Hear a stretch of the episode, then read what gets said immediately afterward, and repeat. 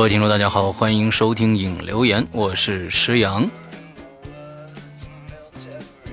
哎，孙一礼依然没有来啊，呃，这不少让不少的这个孙一礼啊，一礼迷啊，李迷啊，呃，这个失望了啊，因为他还在拍戏啊，就是没有办法理理会鬼影人间的事情，嗯，呵嗯，这个没没办法，他是这个这个这个。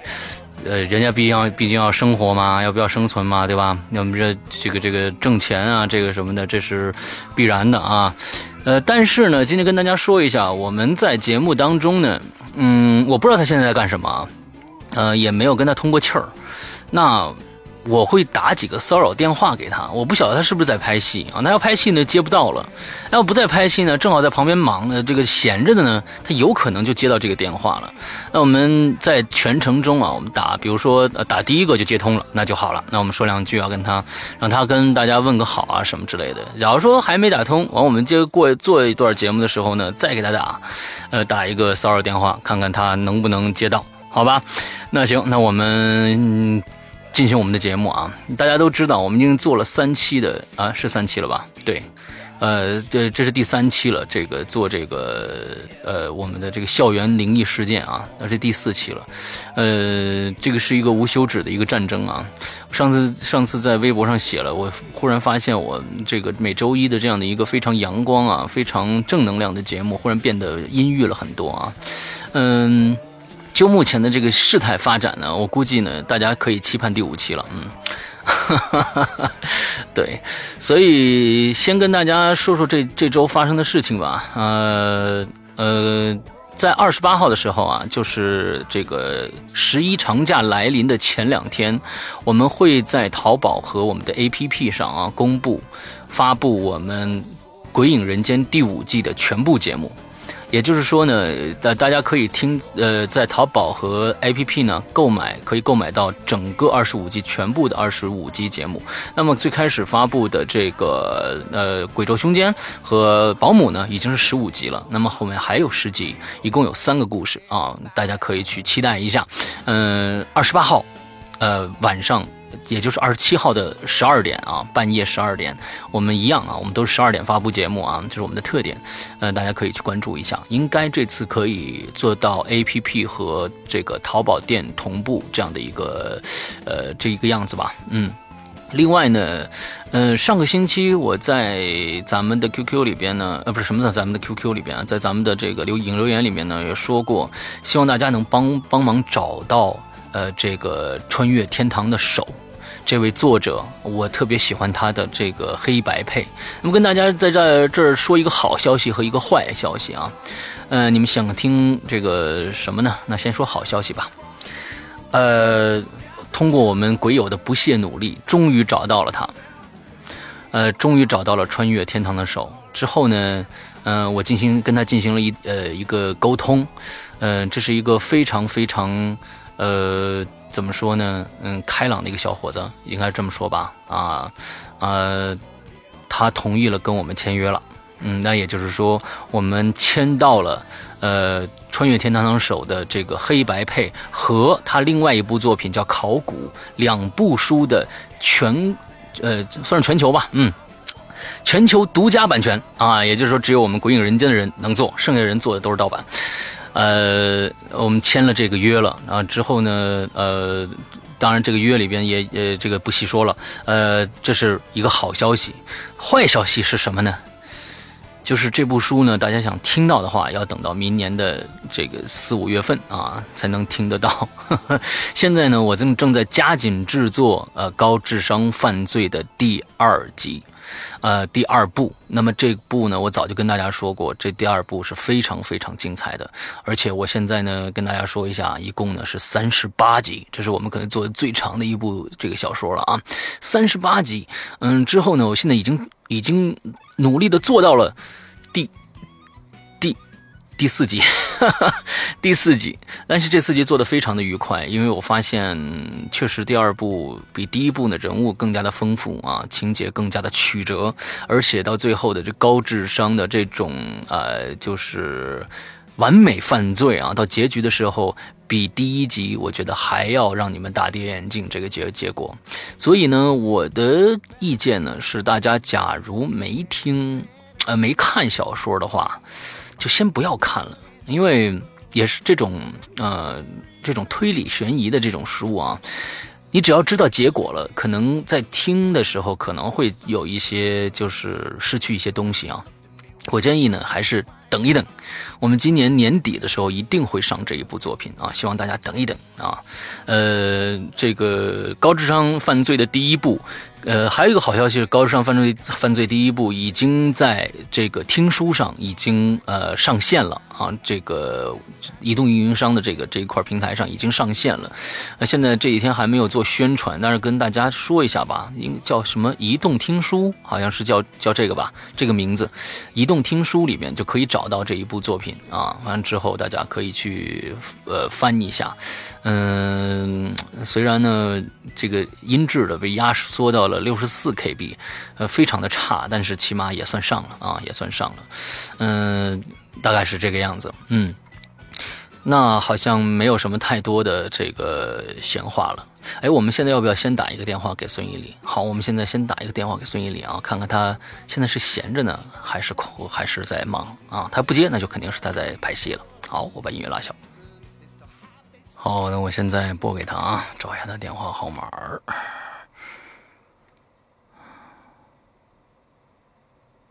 孙妮里，OK，拨过去哦，看他是在还是不在。哦，通了。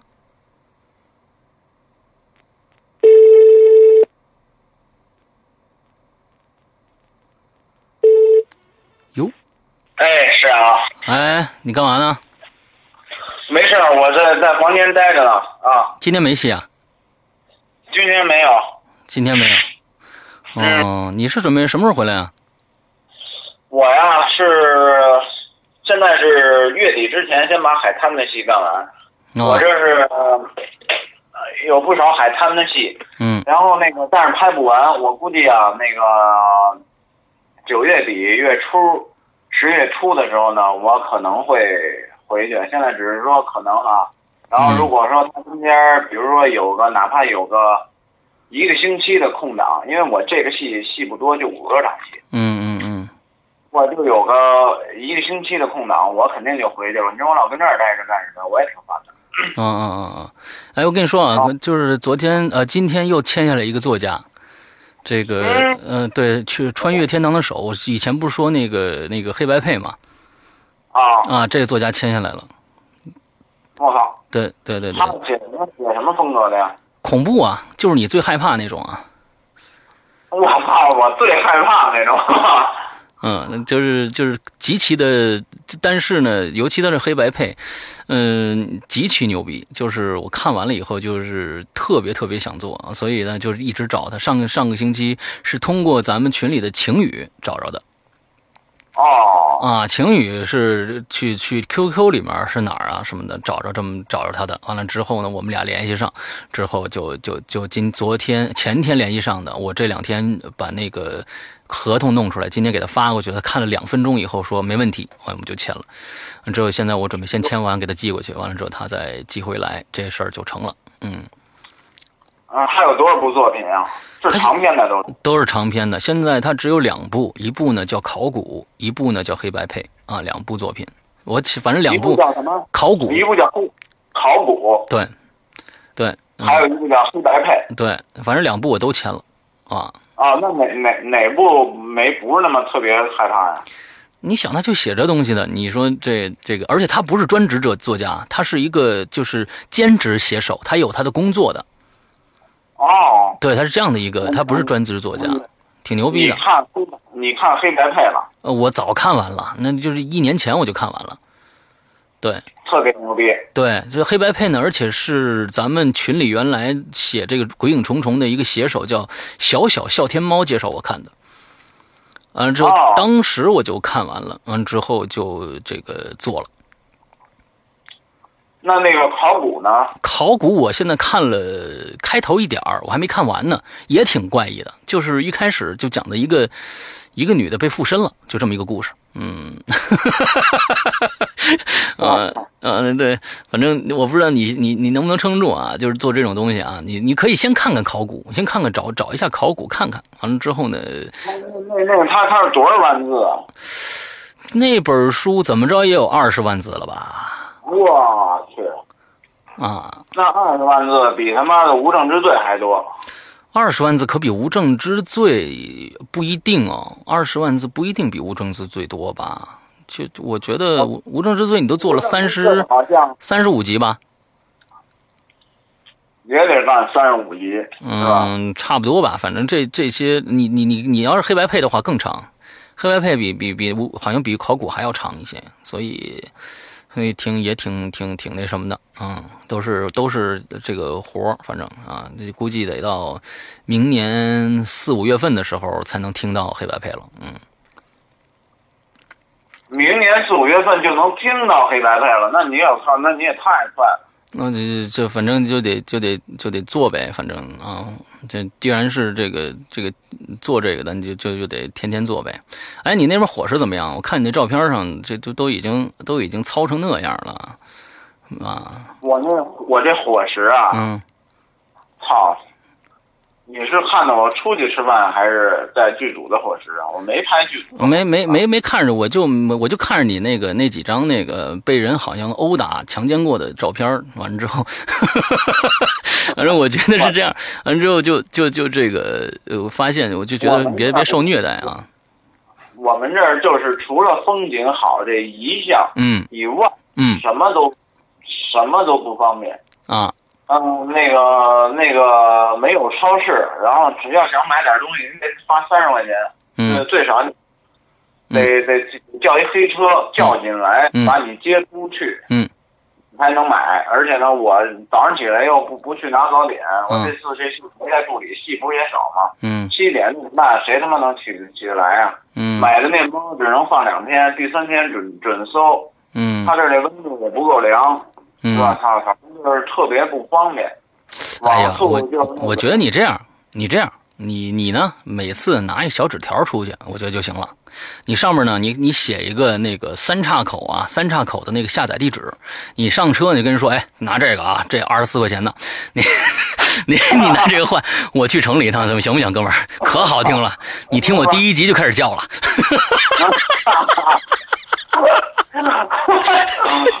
嗯嗯，你拿这出去，嗯嗯，哎呦，你你你反正现在呢，现在刚才咱们这一段话呀，呃，我没跟你说啊，第这一段话呢，全都是大家都听着了啊，现在啊全部现场直播啊，现场直播。啊，现场直播呀！我现场直播啊！我还没有问你一些个人隐私问题呢，我真是特别照顾你了，啊！我我我万一问你一点什么，对吧？你前天告诉我的那个事儿，对不对？还有在前天你告诉我的那个事儿，你你一说你一说，这不就露馅了吗？是吧？你这这个我跟你说啊，这个有句老话讲得好啊，温饱才能思淫欲啊。啊温饱都成问题了，上哪儿思淫欲去啊？哎呦，没说淫欲的事儿，你看你自己招了，那你说那个不就是？那个事儿就是那个事儿啊！我说的是那个事儿，你说的是那个事儿，你知道吧？你这你自己招了，你说这个，哎呀，行，然后你跟你提前跟我说一声，那那个那个那咱们那就借这机会跟大家问个好吧。嗯然后那个现在也现在吧，那个我们俩也没法一块儿玩对口相声了。然后呢，那个嗯把一体同学给扔到这么一苦大仇深的地方。嗯，你自己愿意去的，嗯，啊，你自己愿意去的，嗯，那这是咱的工作呀，嗯咱也咱也得干呐，是不是？是啊是啊是啊，然后呢，我呢尽快回去，尽嗯快回去呢，然后呢赶快那个加入继续我们的鬼影节目。嗯也不知道大家现在怎么样了，你们在当地的那个气候怎么样了？总之啊，我现在在大连呢这块儿这个气候温差早晚温差很大。嗯我住的这个房间呢面朝大海，嗯然后阳光明媚，然后风景宜人，嗯呃，一切条件都特别的好。就是刚才你们也听到了，就是在生活中很现实的一些问题嗯，无法解决啊，很现实的一些问题。对，比如说那个事儿，嗯 对这个很现实的问题，到底是什么样现实的问题？我们可以有各种的遐想啊，哎总之就是不太方便啊。对对对对对对对。哎呦，你这个跟大家介绍一下，你这妆啊，你那头是全剃了呀，还是剃了一半啊？我这个这次呢，对，也跟大家那个说一下，这次呢是今年影视圈下半年做的最大的一个项目。这个嗯电视剧呢，目前暂定名叫《大连故事》，呃，写的是这个当年甲午战争以后，从甲午战争以后延续下来的这个一些历史重大历史事件。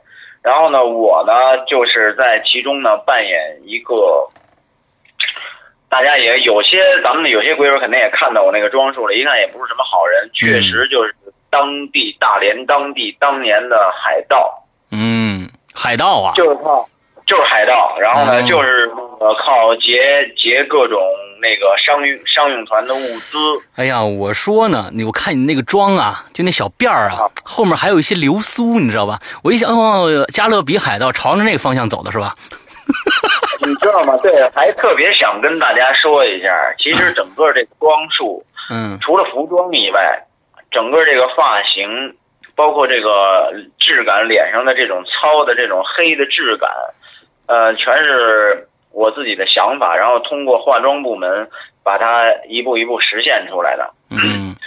呃，然后那个那个那个小辫儿的作用呢，就是站在海盗船上，你长着帆的时候，然后在镜头拍摄你的时候，它会迎风飘摆，然后它会出现，并不是为了要多么的帅和飒，就是呢，因为它有一种苍，很苍的感觉，很邋遢的感觉，嗯然后呢又不乏那种很爷们儿的状态，所以呢，我想了很久，把这个状态跟化妆部门，我们的化妆部门说了以后呢，然后他们就把你折腾成这样了。对，给予实现了。然后目前这个妆我还是我还是挺喜欢的，我还是挺喜欢的。然后现在、现在已经拍摄了两天，拍摄了两天，然后呢，这个嗯一切都很顺利，然后我自己也很满意，导演也很满意。呃，但现在呢，就是很大的问题呢，就是这也是中国电视剧史上头一次，呃，在真海里边拍海戏。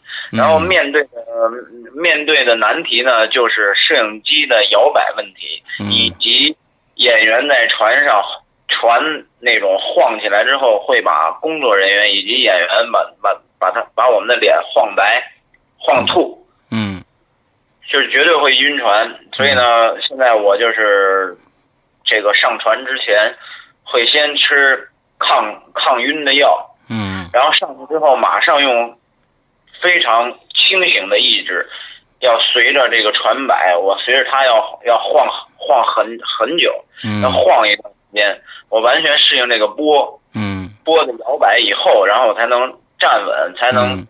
用台词，才能说话，嗯。才能去思考演戏的事儿。要不然嗯，如果你你你很很很随着你自己的性子来，直接上来之后，嗯如果那个喜欢习惯于晕船、晕车的这些人上来，保证你十分钟你就得翻在地上，哎呦，那你这得得浪费，就是你对拍摄拍摄难度也是也是挺大的。嗯然后包括上船以后，然后过两天将会在月底的时候，就是在夜里边拍一场这个直接跳海的戏。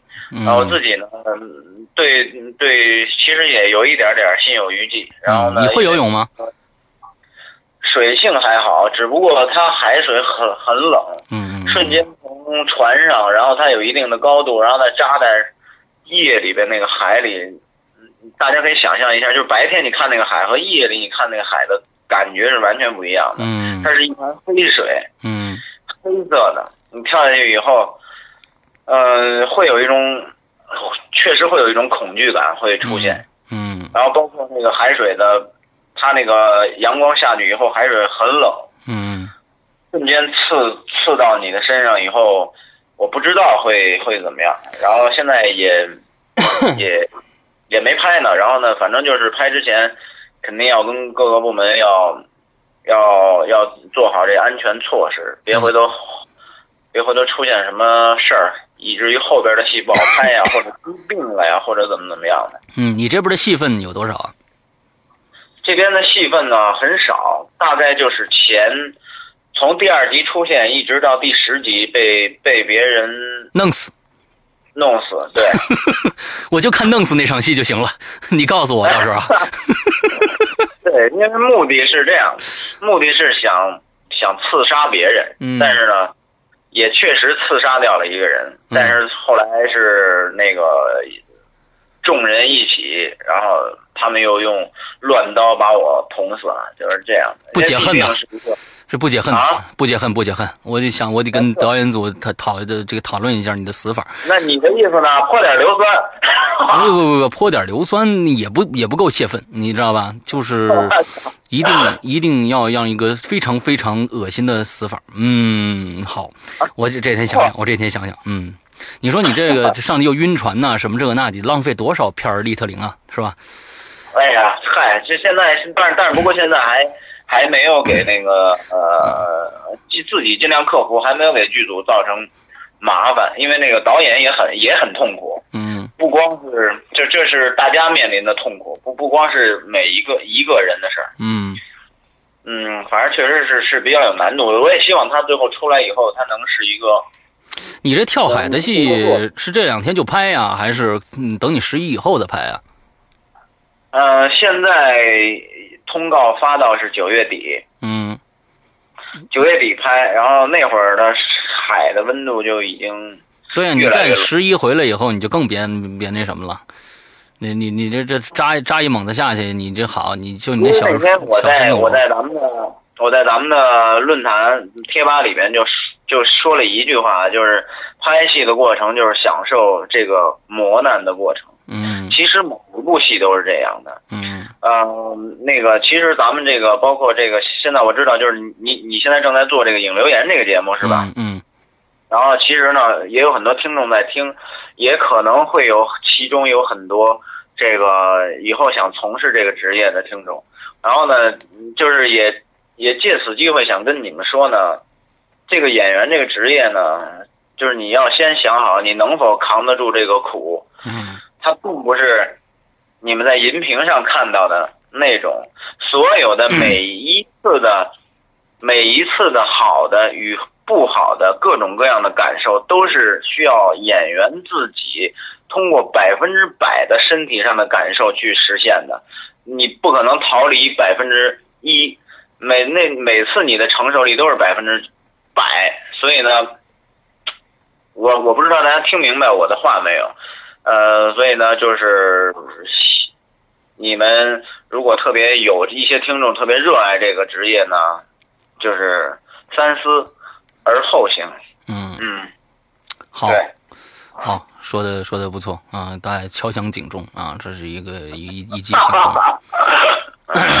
不要再陷落到这样一个泥潭当中去了啊！这个不是什么人干的活儿啊！你看，其实有的时候我也特别想，其实我觉得想想跟大家啊，你说，嗯其实我特别想跟大家说呀，我有的时候把把我自己从鬼影里面抽身出来，我再去看施阳，其实真的有的时候很羡慕这个同学，嗯这个刘胖子。哦，他吧，有的时候我只要一找他，他早上起来睡眼惺忪的起来之后吃一点点早点，泡一壶茶。首先，等等等等等等等等等等等等等，我每天早上八点必起床，没有睡眼惺忪过 啊！我八点必起床。呃，第二个呢，我这个泡壶茶呢是你的习惯呃，我从来没有没有早上起来泡壶茶，我都是吃碗粥啊，喝碗粥就可以了。嗯啊，对对对，喝碗粥，喝碗粥。嗯呃，我说的是周末啊，有的时候周末我就住在师阳家，然后那个我们俩早上起来以后呢，这个他喝一碗粥，嗯然后呢，这个我呢就是比他可能还懒散一点儿，就必须还得泡壶茶，呃，聊会儿天儿，最后呢上去干点活儿。然后呢，他可能在没有我自己没有我的时候，只有自己一个人的时候呢，可能相对的那个那个紧凑了一点。嗯，但是呢，他生活也是很规律。嗯然后现在呢，鬼影呢也越来越好，听众咱们听众也也队伍越来越强大。这个嗯慢慢慢慢的，我们的收入逐步的接近了生活这个北京最低标准的这个线。哎，哎，我们通过这个两年的努力呢，我们的收入现在逐步的接近了北京最低标准的哎这个，三千五百块钱啊，三千到三千五百块钱之间，啊对就是之间，还不是说必须得三千五啊啊啊哎，但是这样的一个情况呢，这实际上略比我多一点点，也多不了哪儿去。嗯但是呢，你看我们都没有钱，但是呢，这个有时候我看实际上特别的快乐，嗯。我真的非常羡慕他该去哪儿玩儿去哪儿玩该完了，在这种情况下呢，他还干了一个，还做了一个新的一档节目，这个鬼也不是这个观影风向标，嗯。呃，然后他又因为这看电影又是他的爱好，他又把这个做了一档节目，又受到了这么多的关注。其实他在广播界也已已早已经是一个名人了，而没有没有，早早早早着呢，叫是名人早着呢，嗯，赶紧成名人吧，嗯 啊、生活呢如如此的这个自由，就是随心所欲，我觉得真的挺好，而且。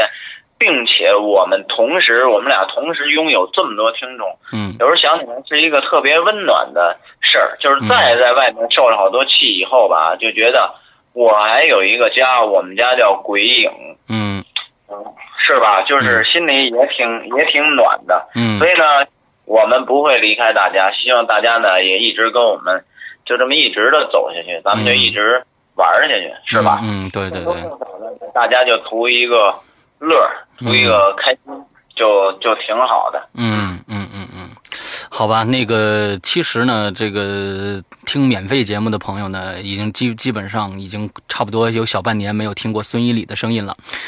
嗯，一直一直住。不过接下来呢，一段长的时永远好几十集，我啊，对你也有好几十集的，你要等你放你三岔口的时候，是不是就就就就全是你的了？对，完了之后就是，只不过呢，现在就是就还还有人问，哎，这个这个你们还有个主持叫孙一礼，他是干嘛的？啊，我说他呢是打酱油的。对对对，其实我真的就是一打酱油的。嗯，没有没有我就，希望啊，不是，我就希望呢，其实打不打酱油啊，对于我来说也没关系，大家怎么评论我呢也没关系，重要的是，就是这个这个我们做这个事儿啊，也挺高兴的，我就挺知足。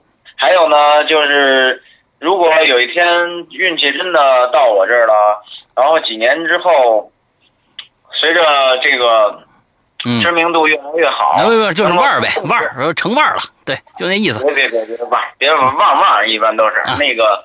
随随着这个关注我的人更多了，慢慢的肯定就会关注到鬼影，嗯。然后这个鬼影的听众慢慢就会更多。嗯，所以呢，这个我觉得它也是一个相辅相成的事儿。所以呢，嗯。我不管在哪个领域，咱们嗯。都得加把劲。嗯，嗯，对，我觉得是吧？对对对对对对，是就是说你呢，争取呢下一部戏啊，别接坏人，接一部好人。呃，这个这个，我觉得呢，这就算有突破啊。这个，对，其实其实我其实我觉得之前我还拧巴过，嗯呃，那个之前啊，还有一些剧本就都是来找我演反派。嗯后来呢，我还认着性子呢，就不行，就不不去。后来呢，就果然发现，就是如果不演这个，连好人就演没戏了。啊，最后呢，还是向生活妥协了，你还是演坏人。但是最后呢，我演坏人呢，其实我也想开了。如果把反派演的都特别好，演的都特别爷们儿，嗯嗯，这个不是有句话吗？这男人不坏，女人不爱呀，对吧？啊对吧？我为了这句话，我也得好好把反派演好。啊，对对对对对对对对，我说呢，我身边怎么就没有像你那种事情发生呢？原来我是不坏。哎呀，这个问题就严重了。你说说这个问题，这个还得向你。对，我到时候把我的这些 这经验个邪恶的能能量场匀给你一点，哎哎哎哎已经丰富了。对，所以刚才啊，我跟大家说，我说呢，我今天我也没跟孙一礼通气儿。本来你是以为我明天做，明天给你打电话，对吧？呃，这个我今天都不知道礼拜几，啊，今礼天礼拜礼拜五，礼拜五。哦，礼拜五啊！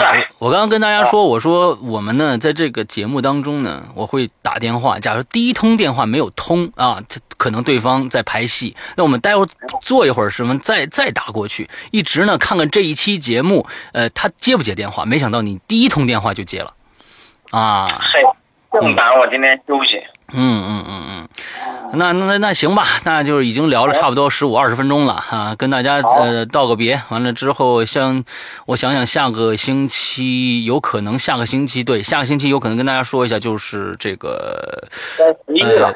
对，就就就是这个，嗯，国庆节了，所以可能下个星期呢全面断更，有可能跟大家说一下啊，就是在下个星期的下下个星期的节目有可能就断了，就是呃引留言和正正档节目可能都没了，呃，希望大家谅解一下，因为过节了嘛，我们就不不更新了，我们下一周再更。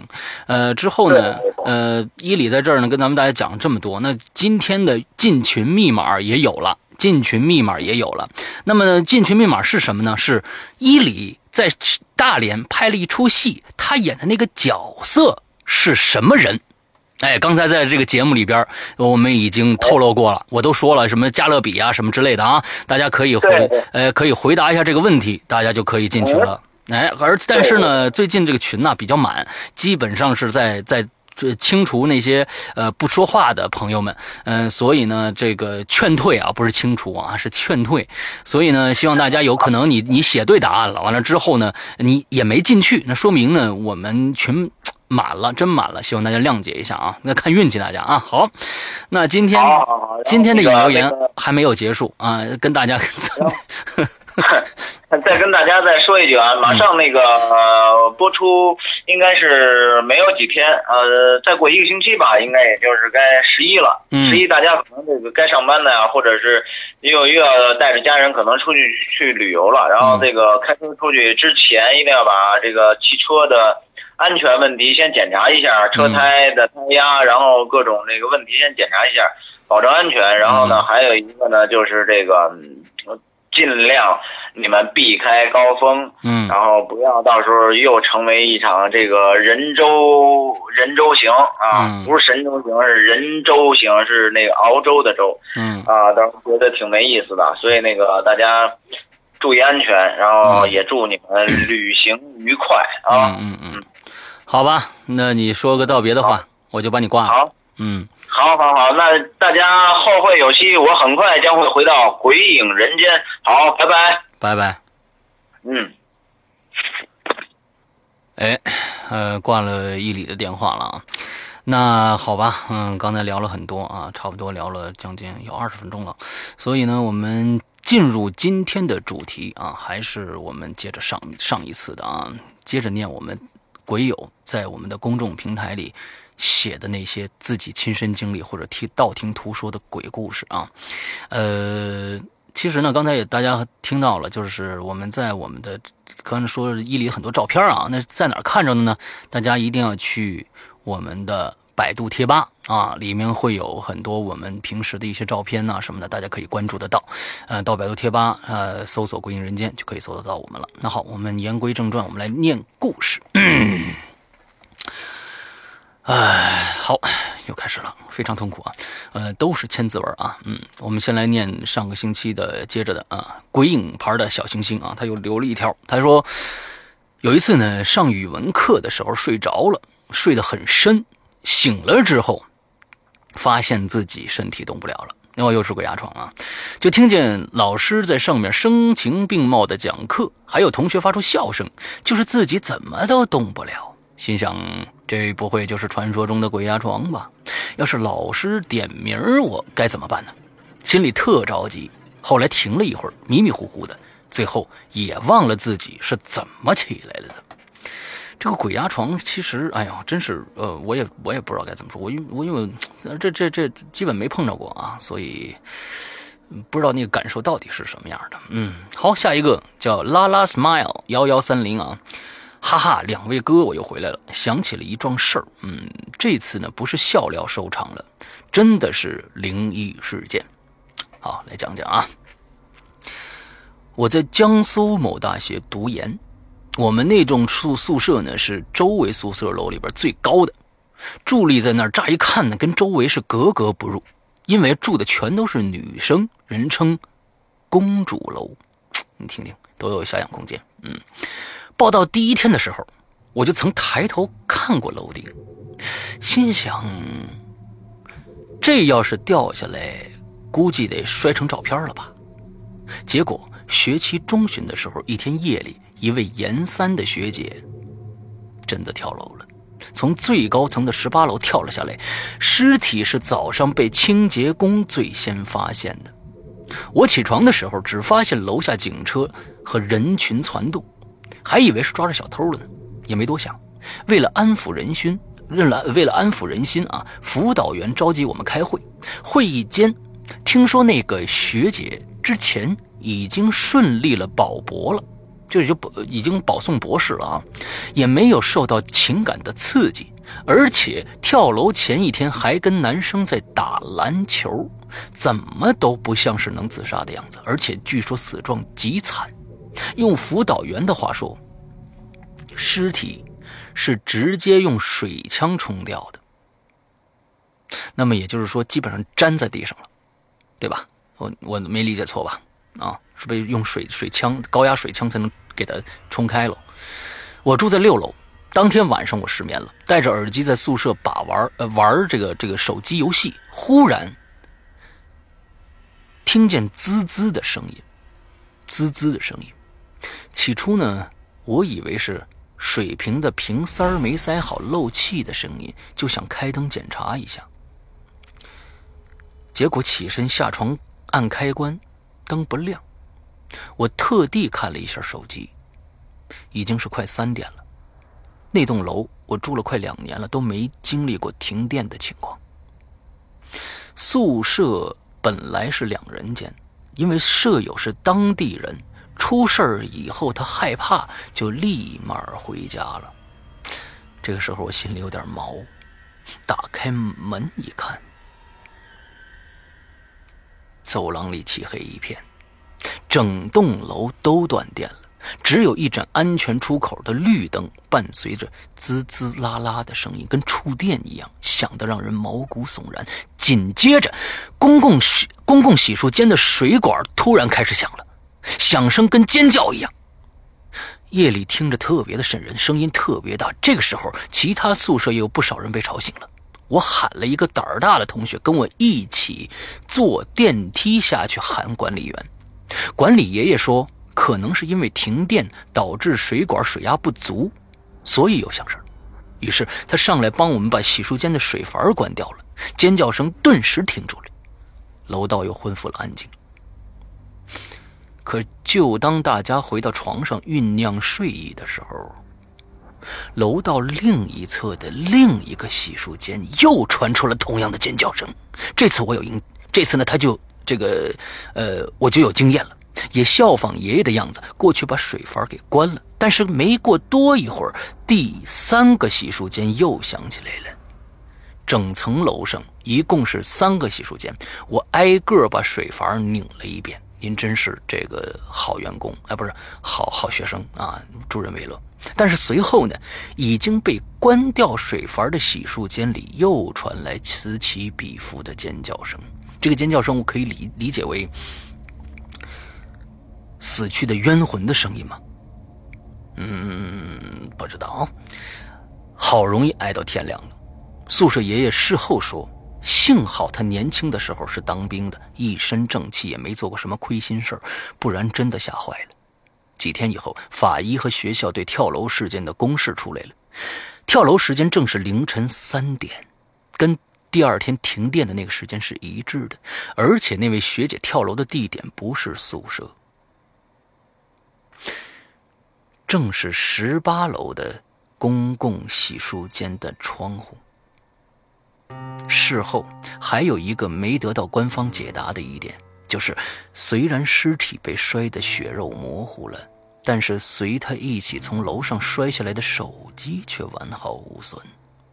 遇难者的姐姐因此还在网上发了帖子，说虽然法医给出了三点的死亡报告，但是妹妹的手机里分明有一条四点钟发出去的短信，保证是发生在……啊，后面那句不是啊，分明有一条四点钟发出去的短信。我天，这个挺恐怖的啊，这个真的挺恐怖的。嗯，假如说和说是巧合的话，但是很多巧合，嗯，碰到一起以后，这个事情就很难解解释了啊。嗯，同时呢，这拉拉 smile 呢，他说保证是发生在我身边的真事儿。啊，其实呢，每个亲身经历的灵异故事都能从科学或者巧合的角度找到比较合理的解释。但是我觉得，就保持着一份疑云，一份对于生死和神鬼冥冥之中的敬畏和尊敬，也挺好的。说的没错啊，呃。硬要生搬到什么科学的角度去解解释这些事情呢？我觉得，嗯，有有时候得不到大家的这种这个同赞同啊，因为确实是你这个说是水压呀或者怎么着的这些事情，当然也有可能，但是这四点钟发出一条短信是谁发出去的呢？真是有意思啊！好，下一个叫。呃，新藏是吗？上藏还是新厂藏啊？我不知道啊。啊，刚上嗯大学一一年级的时候很爱玩，就和同学唱歌玩的很晚，大概一两点。回学校的时候分两批回学校，人人比较多。我宿舍那两个最后自己，我宿舍那两个最后自己两个人回来。我在宿舍等他们回来，他们回来大概有三点多了。他们回来，我天，多少回来？他们回来之后和我说，在路上遇到一个老婆婆在烧纸钱儿。嗯，香港鬼片那种啊，路，呃，这个路边烧。我隔两隔天经过那边，看到的确是有纸钱儿。我在广东读的大学啊，他说，嗯，后来我说，呃，别盯着看。你看了鬼就会跟你回来，他不信，说我迷信。结果那天晚上他就鬼被鬼压床了。他说那天晚上本来是想上厕所的，结果怎么都起不来。后来就有人掐他脖子一样，真是太恐怖了。宿舍那么多人都是男的，更何况我都是五帝钱呢，更更何况我都有五帝钱呢。哦，可能是一个护身的，我不太理解，呃，不太懂啊。他怎么还被压？呃，被压呢？我是没压。嗯，好。这个您的这个叙述文字叙述方式啊，太过于口语化啊，就有时候真是，这个这个看的有点费劲啊。再接下来一位啊，叫这个 Tro，嗯，Tro Bites 是吗？Tro Bites 是 Co Bites 啊，八九七七是吗？是这是是这意思吧？我也来说几段啊。他说高中的时候呢，和朋友玩过两次笔仙，都超级印象深刻。这种东西啊，我真的奉劝大家不要去轻易试尝试啊！不管是信还是不信，都不要去尝试这种东西。嗯，他说第一次呢是在晚自习啊，我们两个女生一起请的。你看这就问，肯定是问我男朋友，嗯，是不是那个谁呀？他喜不喜欢我啊？是不是问这些问题啊？嗯，一开始呢，笔是纹丝不动，我们一起低念着。笔仙，笔仙，请出来！笔仙，笔仙，请出来！他说好像是这样的啊，太久了记不清楚了。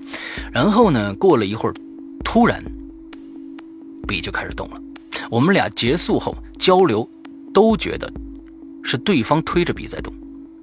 在我们问了一些问题之后，就打算请走笔仙，但是呢，过了好久，笔都一直都停不肯停，而且一直在画画圈越来越快，将近持续了。好几分钟，把我们问问题的本子划烂了十几二十页之后，突然间，笔一下子就停下来了。我们俩的手全是汗呐。这次不算恐怖的，所以呢，才有了第二次真正恐怖的笔仙。好，我们接着讲讲第二次啊。第二次呢，是在下午快上课之前，我和另一个女生请的。你说大白天的请能能就就能请来啊？我觉得这东西都是白晚上才能请，是不是啊？不知道啊。当时我们请了半天，笔都是软软的，只动了几下，也不回答问题。而且我还记得，当时下午第一节课是计算机课，大家都急着往机房走。所以我们俩呢没有请走笔仙，直接放笔走人了。这下坏了。我们请笔仙是周四，在那之后每周四我们俩都会发生点奇怪的事情，比如我还记得有一次晚自习，那个女生收到了一条她男朋友发出去的空短信，时间是一九零零年零点零分，我们当时差不多是两千零六年左右啊。我听他说了。以后也立马查看我的手机，发现我也有一条自己给自己发来的空短信。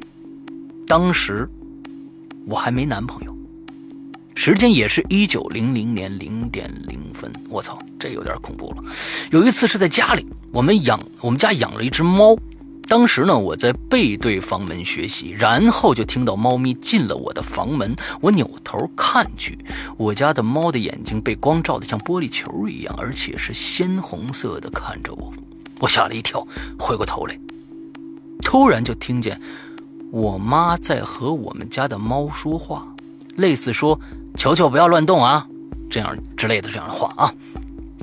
我再回头，已经没有那只眼睛红红的猫了。还有一次，还是在我们家里。我家当时刚搬了家，房间内都是木地板，外面是瓷砖地，所以进了房间是要换拖鞋的。一双木地板的拖鞋，一双是外面瓷砖的地板的拖鞋。某天晚上，我还是在书桌前学习，学着学着，突然就觉得特别特别的困，然后我就隐隐约约的记得我趴在桌子上睡着了。第二天醒来，我是在床上。换了睡换了睡衣睡觉的，我还以为是我妈叫我去睡的时候，有我由于我太困了，所以没记得。结果呢，我一起床发现我床下有两双拖鞋，在外边的拖鞋居然被我穿进屋子里来了。我后来问我妈，她说她完全没有我说话，没完全没有跟我说话，是我自己睡了。最恐怖的一件是另外一个周四下午，我和我同桌去机房上课，我们是最后一个走出去的，而且是我们两个锁住的教室门。上完课后回教室，我从书包里掏出手机，发现有一条我同桌给我发的短信，内容是：“你不要害怕，我不会伤害你的。”我一直都在你身边。问题是，我那个同学就根本没带手机去机房，而全程从教室锁门去机房回教室，一直到回到教室，我们一直都是在一起的。嗯，这个故事也不错啊。呃，既然都是。呃，这个真实的啊，我我希望大家吃一堑长一智嘛，以后不要玩这种东西了啊，这种东西科学都解决不了，你要去解决什么问题呢？对不对？最好不要玩啊。好，我们下来，这下接下来这位是 H S Dog F 啊，他说新人来几段以前发生的啊学校的故事一，你看这样，这是一个真实的故事，他首先告诉你这是真实的，嗯。这是我上大学的时候一个英语老师给我讲的，嗯，呃，我们学校呢坐落于城市的边缘地带，临近郊区，现在是运输的必经之路，每晚上每每每都有大卡车在快速路上奔驰，周围呢也都是大学，除了学生呢，很少有固定的住户。一到放假以后，校园周围寂静极了，以前的学校呢比这儿还要荒凉。这事儿发生在学校刚建不久，那个时候还没建快速路，周围都是土土路，凹凸不平的。除了学生、老师，很少有人经过。教学楼、学生宿舍都是平房，夏天热，冬天冷。学校呢，好不容易抽出资金来盖了一所宿舍楼房。经过商议，为了照顾女生，就让女生住进了这个新的宿舍楼，男生还住平房。可是女生住进去不久，就出现了宿舍闹鬼的传闻。据女生反映，一般呢，呃，一到这个半夜，很多人都睡了，就听见楼道里有嘎哒、嘎哒、嘎哒，好像高跟鞋的声音。开始呢，他们以为是学生啊，同学穿着高跟鞋半夜上厕所，也就没在意。可连续几天都有这个声音，难道这同学有便秘吗？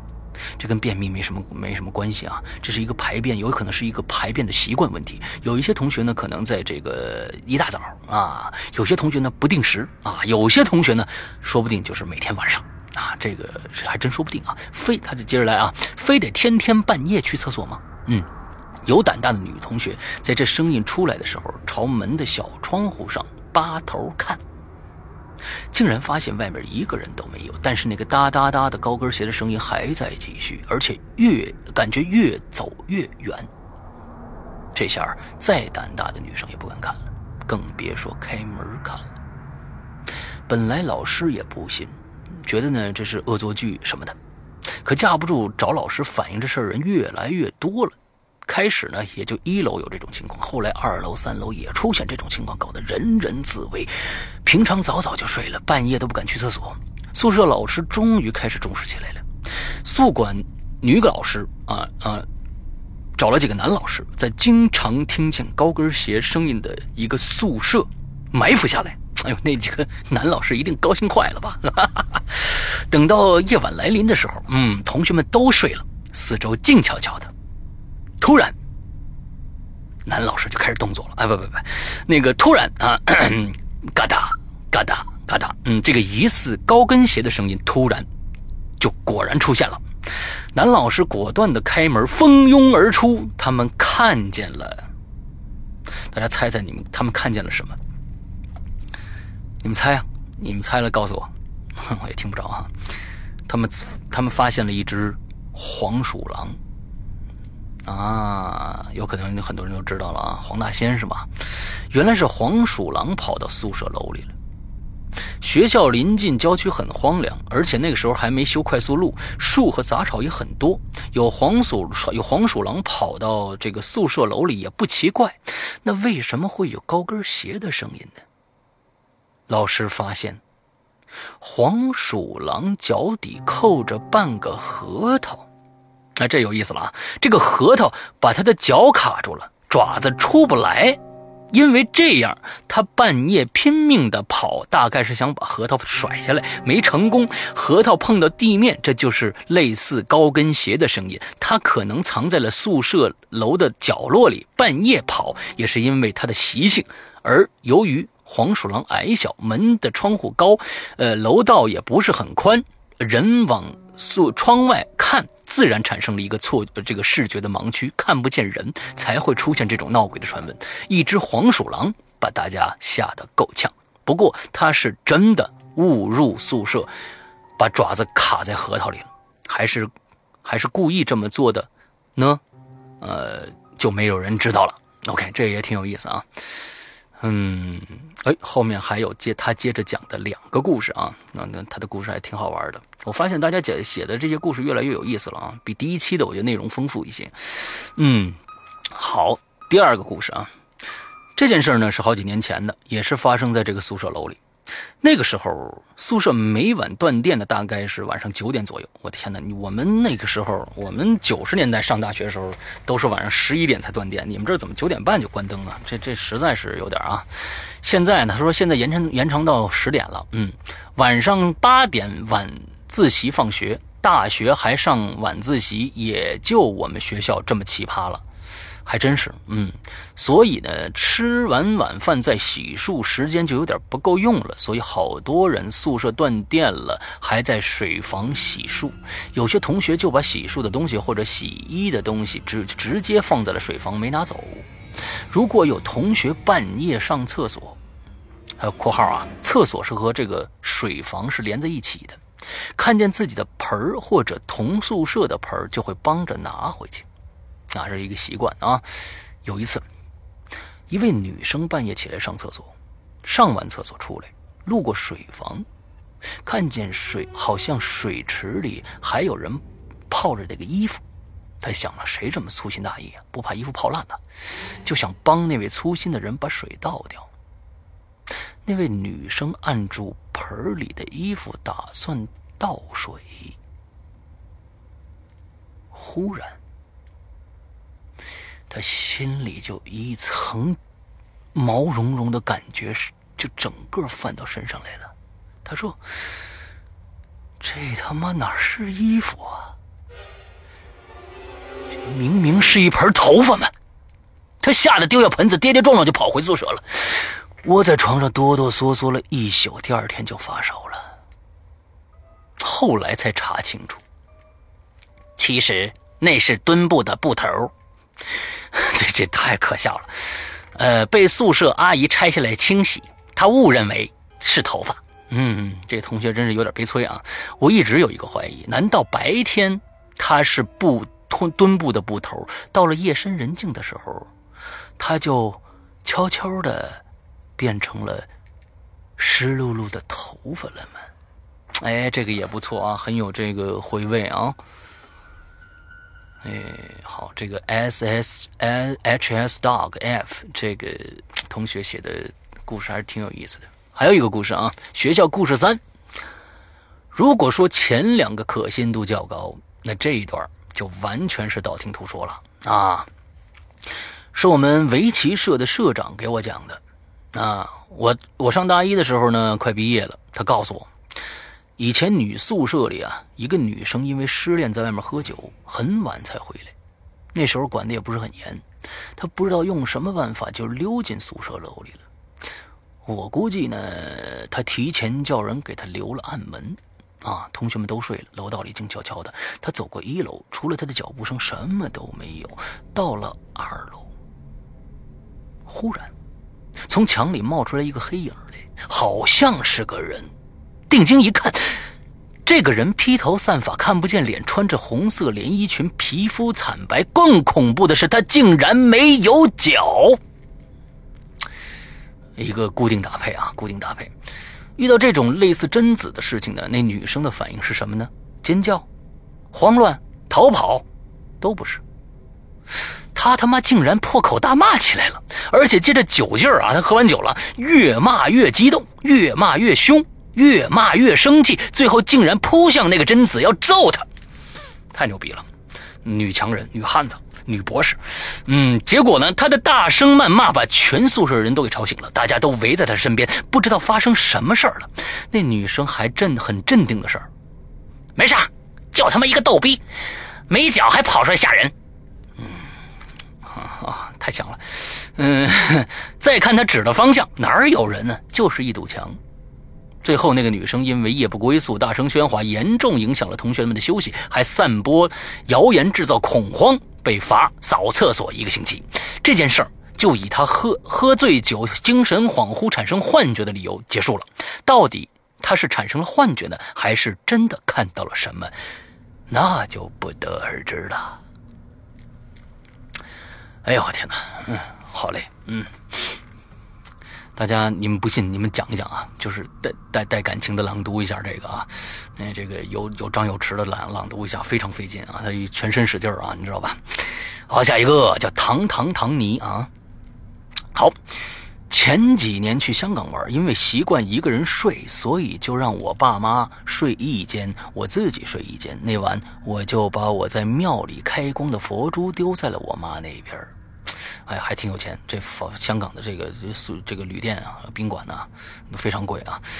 那个宾馆布局呢有点奇怪啊，它的床头那边呢是靠着卫生间的床，枕头呢正对窗户。旁边呢就是梳妆台，怎么还有梳妆台呢？宾馆哦，有可能哦，有可能也有吧。有有没有镜子我记不清楚了。当天晚上午夜我就做了一个梦，我的视野呢是站在房间进门的地方，可以看到房内的一切东西。我背对着梳妆台在睡觉，然后有个穿红衣服的女生，又是标准搭配，穿红衣服的女生就站在了梳妆台附近。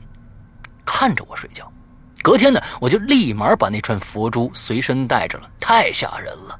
高中的时候也是，晚上很晚下自习课，骑车子回家，在巷子里就看见前面有个穿红衣服的，又是搭这这个这个这个标准搭配啊。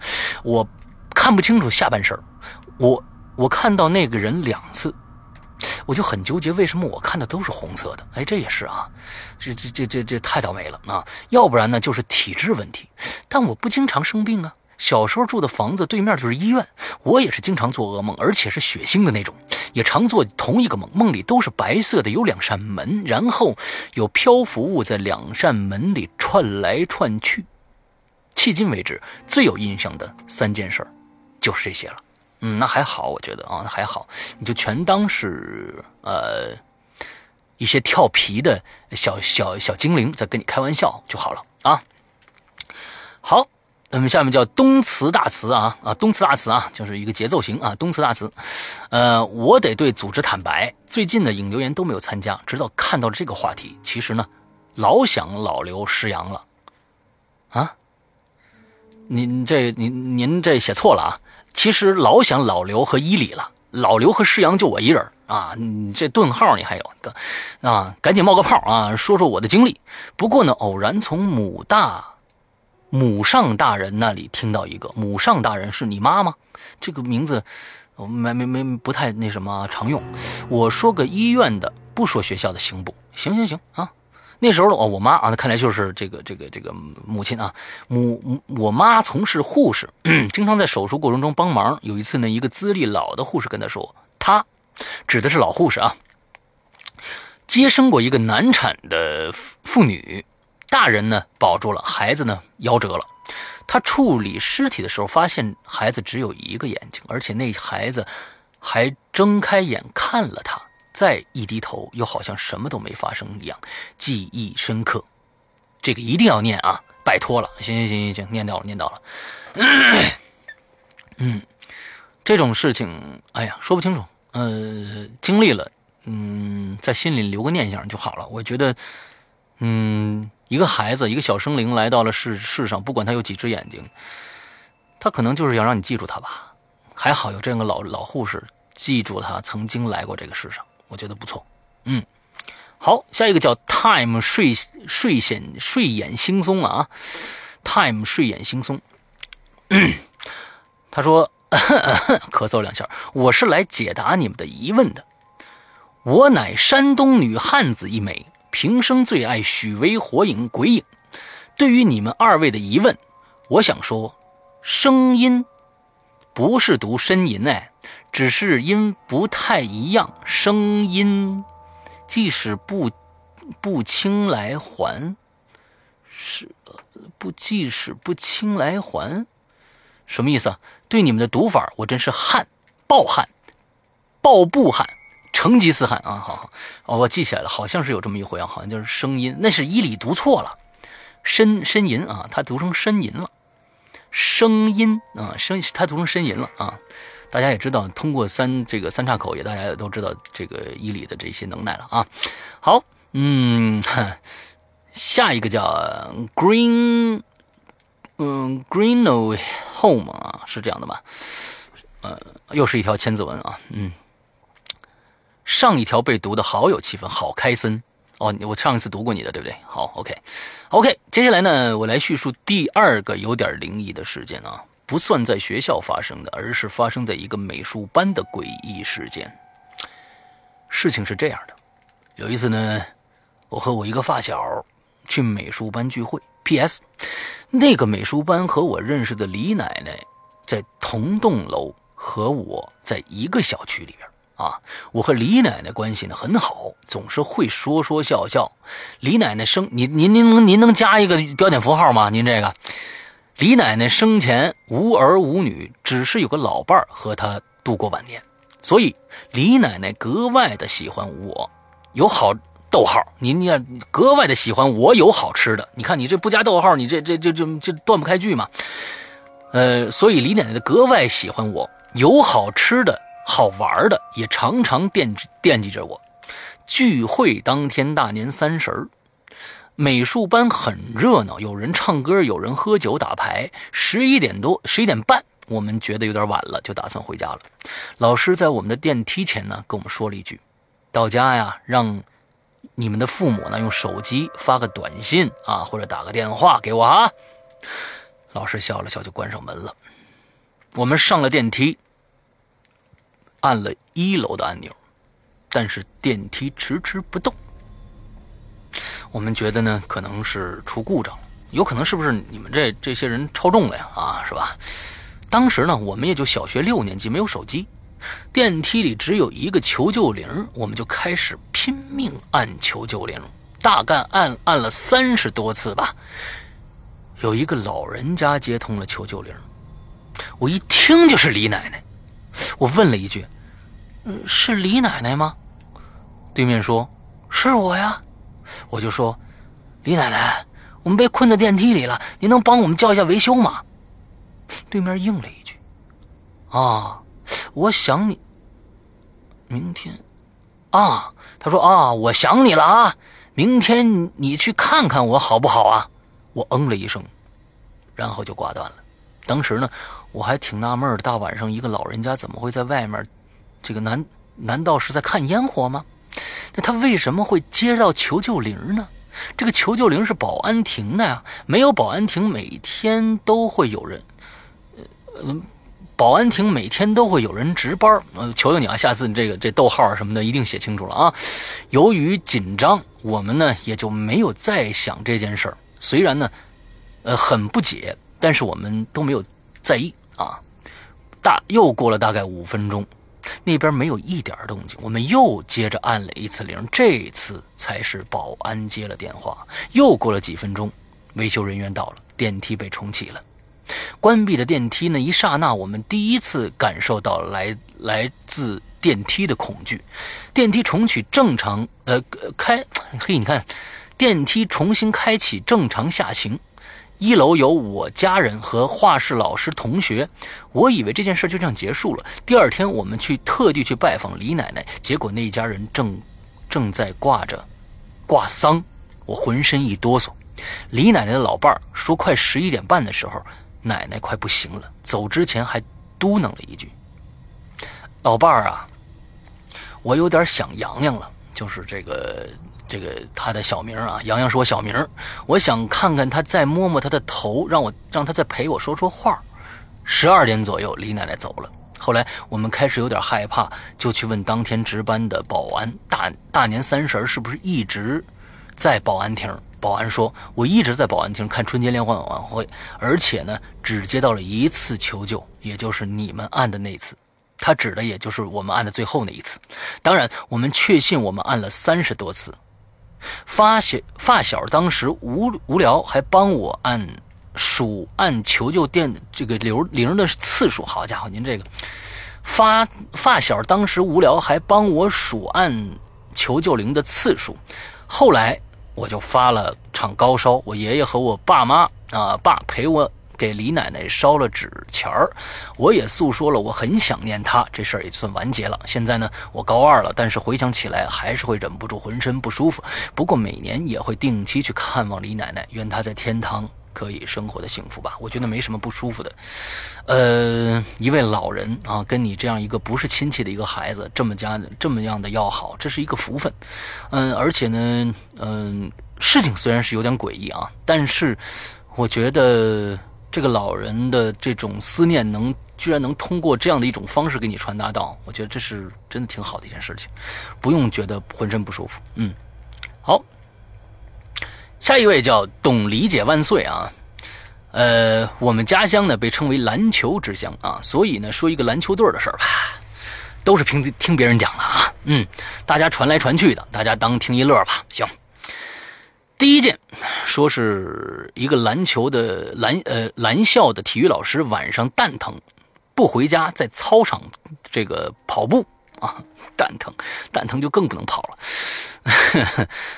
结果呢，遇到了一个大爷，大半夜的看不清样子，就是说想管那个大，就是就是说想管那个老师要根烟，那老师也没说什么，一根烟嘛就给了。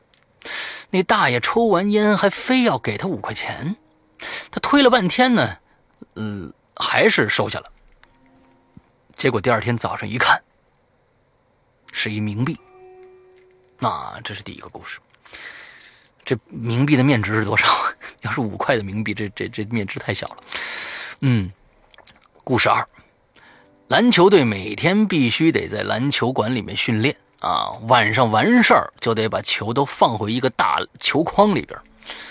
球馆钥匙也只有老师有，晚上老师也不住在学校里。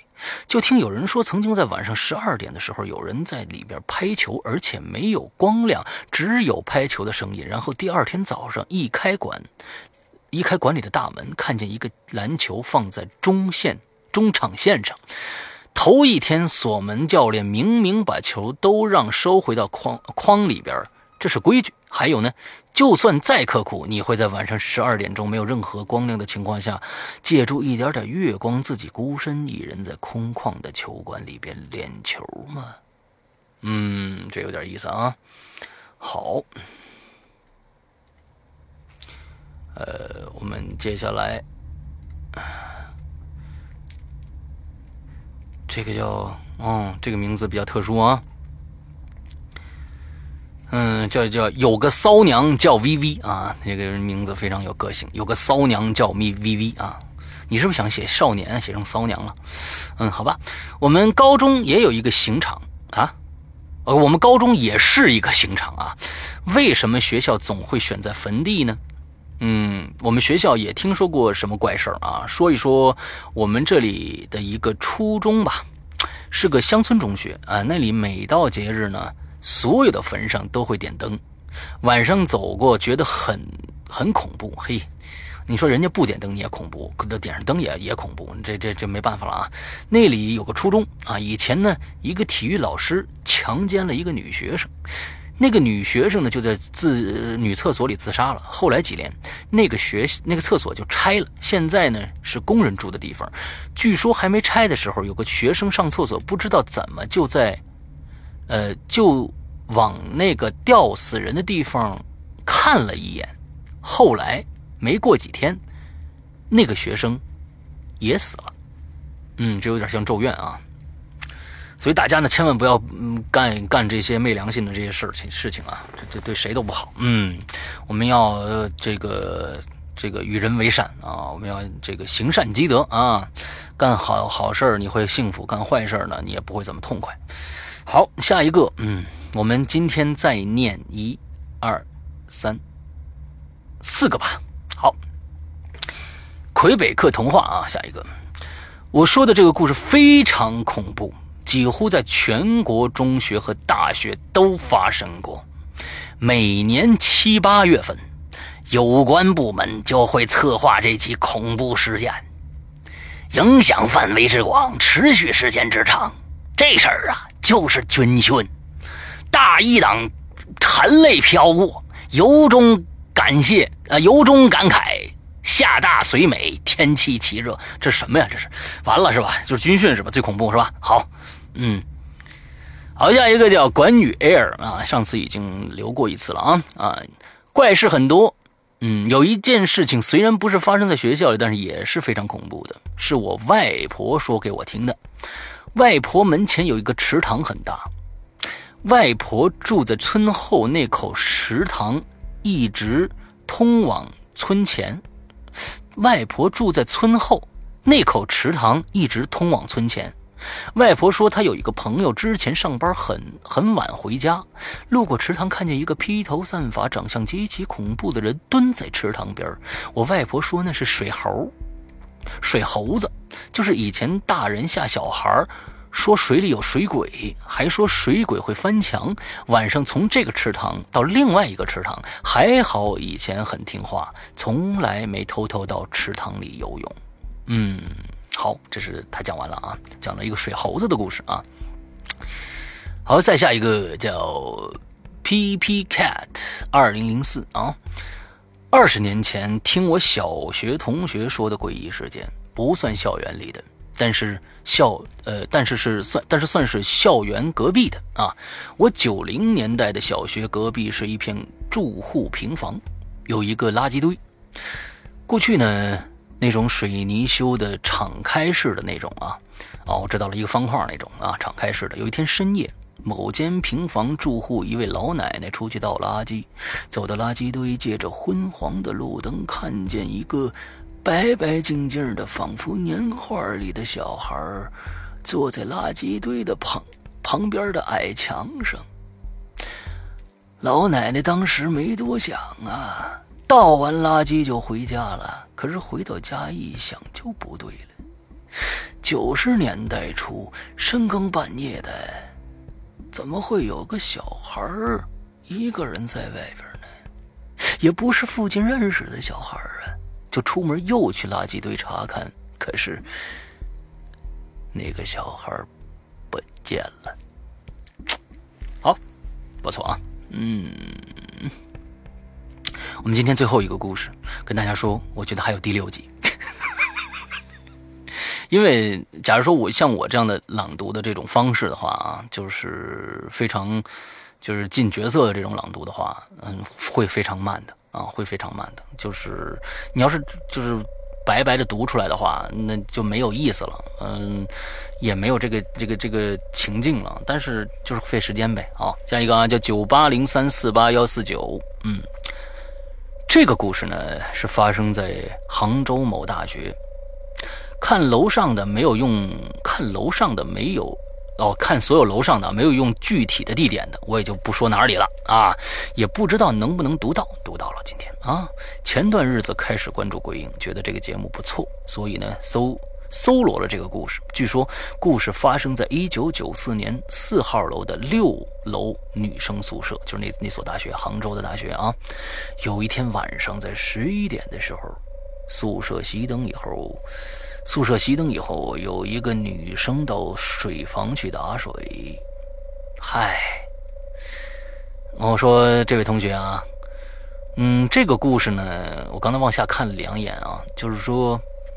这个故事不单是你们学校，我们学校也有。过北现在的传媒大学啊，过去的北京广播学院，开始他们一直说这个故事就是北京广播学院传传出来的故事。看来呢，这就只是一个坊间传闻啊。我接着念下去啊。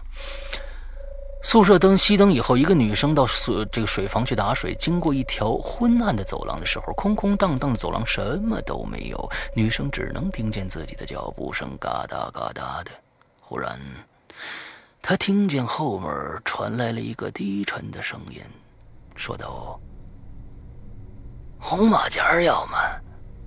女生听后只觉得毛骨悚然，一阵狂奔就回到宿舍了。随后几天，这个女人，这个女生在一个人的时候。呃，这个女生只要是一个人的时候啊，都不敢去打水。过了一阵子，一切好像又恢复了平静，这个女孩也就没再把这个事儿记在心上了。后来有一天，还是十一点熄灯以后，女生一个人到水房打水，奇怪的声音再次响起来了：“红马甲要吗？”这次，女生以为是什么人在开玩笑呢？大概是他觉得这个玩笑开的实在太无聊了，于是大声的喊了一声“ 要啊”，然后就是一片死寂，似乎也没什么事发生。于是呢，女生端着水回家了，回宿舍了啊。第二天，同学们起床后，发现那个女生还睡在床上，都觉得有点奇怪，因为平时她都是第一个起床的，怎么？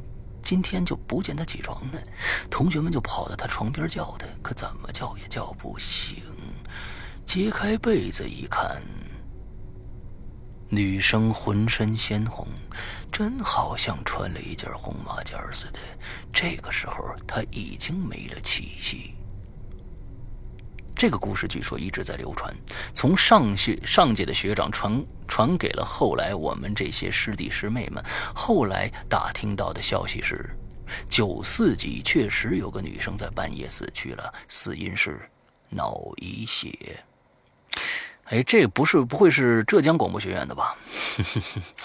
要是浙江广播学院的呢，那说明是从我们北京广播学院这边传过去的啊。嗯，我们才是始作俑者。好，那今天的节目到这儿差不多结束了啊！我看一下，今天时间也够长的了，嗯，大家要体谅体谅我一下这个嗓子啊，啊，嗓子坏了以后呢，就没法给你们再讲恐怖的故事了。你听听我的声儿，都已经这样了，你们还要怎么样啊？啊啊！呃，一一些这种声音的模仿呢，是这个必修课程啊。所以呢，呃，这个希望大家呢也喜也能喜欢，也能体谅，也能支持我一个人的应留言啊。好吧，那今天的节目到这儿结束了。还记得刚才说的进群密码吗？嗯，孙一礼在。大连拍了一出戏，他在里面演了一个什么样的角色呢？赶紧把你的正确答案发到我们的 QQ 群里的申请里边啊！只要正确答答案正确的话，你就可以进入我们这个《归隐人间》的官方群了。好，那今天的节目到这儿结束，祝大家这一周快乐开心，拜拜。